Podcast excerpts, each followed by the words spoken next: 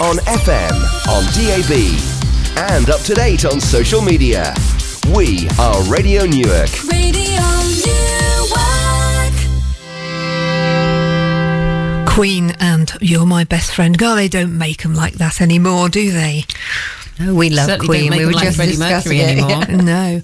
In fact, we, we were just uh, we were just discussing while we were listening to that of the famous people we've met on aeroplanes. So I, at about fifty, I was about fifteen, I think, when I met Freddie Mercury in the lounge in Munich, waiting for an aeroplane that was delayed coming back.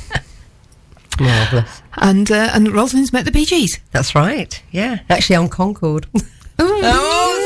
oh, sorry. I'm sorry. Back in my Oh, PR dear. days. All right, darling. And I don't think I met anyone famous on an aeroplane, but I did meet the Dalai Lama on my honeymoon, which seemed very kind of, uh, uh, what's the word? Um, significant, I think. Oh, absolutely! How Yeah. be- how beautiful! And he's quite, he was quite beautiful, actually. He did have this kind of, he did have this air about him, you know, very, very calm. Mm. oh, bless. We need a bit That of was in. India, you see. So that was, it was again, it was all. You have that air about you, though, Fiona. Oh, really? Yeah. you obviously don't see me some of the time. but thank you very much indeed. You're welcome. So, men, Men. and menopause. And menopause. Yeah. Now you might think, what do we think of that? You know, might think that's a bit of a bit of an odd topic, but actually, most of us women, you know, we there's going to be men that we interact with while we're going through this tricky time, whether it's Yes. a partner or My poor husband is definitely Yeah. having, inter- having to interact with me Yeah. and to discover all sorts of things that he n- probably never imagined he'd ever have to d- but you know, discover. if you know i think if your partner if your partner loves you then it's all going to be all right but sometimes you you know it needs a little bit more work than that um, and of course it's not only partners um, I'll just mention the guest that's coming in, uh, Tina, because we've got Deborah Garlick coming in for the second uh, hour of the show today, and she's going to be talking about menopause and the workplace, which is really because obviously, you know, when you have male colleagues, um, that's another that's another whole kind of uh, ball game, as they might as you might say. So um, she's going to be talking to us about uh, the work that she's been doing um, with some very important blue chip companies to start getting companies to put menopause policies in place so that people can seek support and so that uh, your colleagues actually have some sense of how they can help you. Um, is what's interesting about sort of men and menopause is, you know, perhaps some of us might think, you know, um, when it comes to, to partners, um, will I will I be as appealing? You know, will I will I you know I'm getting older. You know, will that make a difference? Will my partner feel differently about me? But recently, Henpicked, the uh, the the organisation that Deborah set up, has just done a survey about men's attitude to menopause, and it's quite interesting what they say.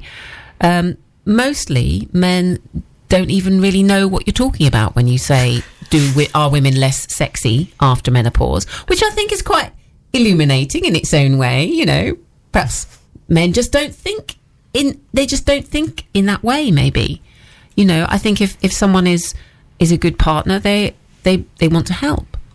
Um, and and that seemed to come through as well. Men were, sa- you know, if, when men said, "No, it's not something that I know much about," um, but a lot of them were were saying, "I'd like to know more. I'd like to be able to help." You know, which I think is is a very positive thing. Oh, Um, absolutely. I have to say, when um, somebody recommended to me um, Leslie Kenton's book, Passage to Power, Oh yeah, um, and so I read that, and then I passed it to Paul, my hubby, and said, "You don't need to read the whole thing; just read that section there." it kind kind of nails it, and um, and then you'll have half a clue as to what I'm going through. And bless him, he read it. He did read it, and he went, "I never knew." And now you do. And now he does. Um, and he's going, it must be awful. and as well, you know, it has its moments.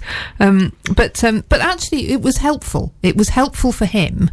And, and it was also helpful for me because uh, you know as we as I'm sure we will discuss and we have discussed on various occasions every woman's experience of menopause is different Mm-hmm. There is no, I mean, there might be some common symptoms that we may or may not experience, but how you actually experience it is And your very response different, to and your response I'm just glad it's being spoken about, a bit like mental health issues, you know, because I think it was something that wasn't really spoken about, and and I had a really challenging time because it was a double whammy of I literally had just remarried and I'd changed job, and the menopause hit me like a freight train. Um, because I'd been an early breast cancer um, survivor, it tipped me into a very early, very aggressive menopause. And having just remarried, I think he thought, you know, have you been pretending to be somebody else? And now you're.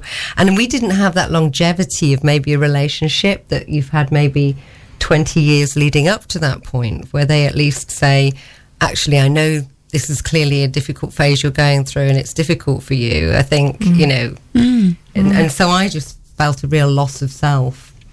We will continue this after our next record, which is very apt, really. It's Fine Young Cannibals and She Drives Me Crazy. Fine Young Cannibals, She Drives Me Crazy. And just at that point, our guest arrived. How fabulous.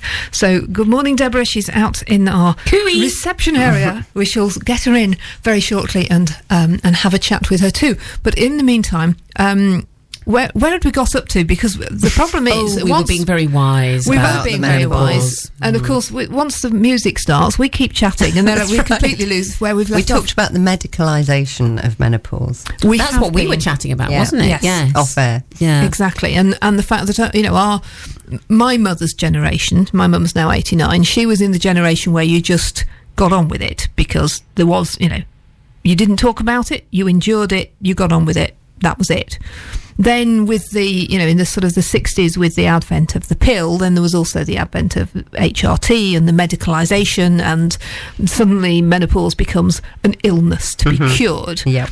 Um, and I think, for, thankfully, we're now kind of coming to a, a whole new awareness of it, aren't we? I think that's really true. And I was saying that um, um, for me, you know, and in the in the sort of the eighties when I was having my when I was having my children, I was one of the you know one of the people who was a beneficiary of decent maternity care, decent maternity leave, I should say, um, and. You know that was hard won by women who'd negotiated that, and you know it means that you know you you, you know you can carry on, you can return to the workplace, uh, and I think that that our that generation, our generation, are the ones like Deborah who is now, you know, still in the workplace and negotiating menopause support policies. So it's it's it's a generational thing. I think your point's absolutely right, Tina, about you know it's you know our mothers and ourselves and, and what we're what we're managing to achieve uh, over the course of our working lives.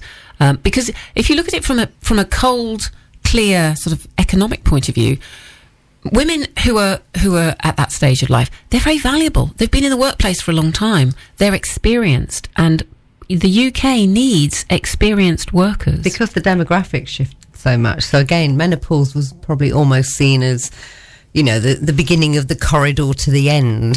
Yeah. You know, mm. because probably your life expectancy after menopause, you know, probably two generations ago was maybe 10 years or something. Whereas, you know, we now can be postmenopausal and we're looking forward to 30 or 40 years.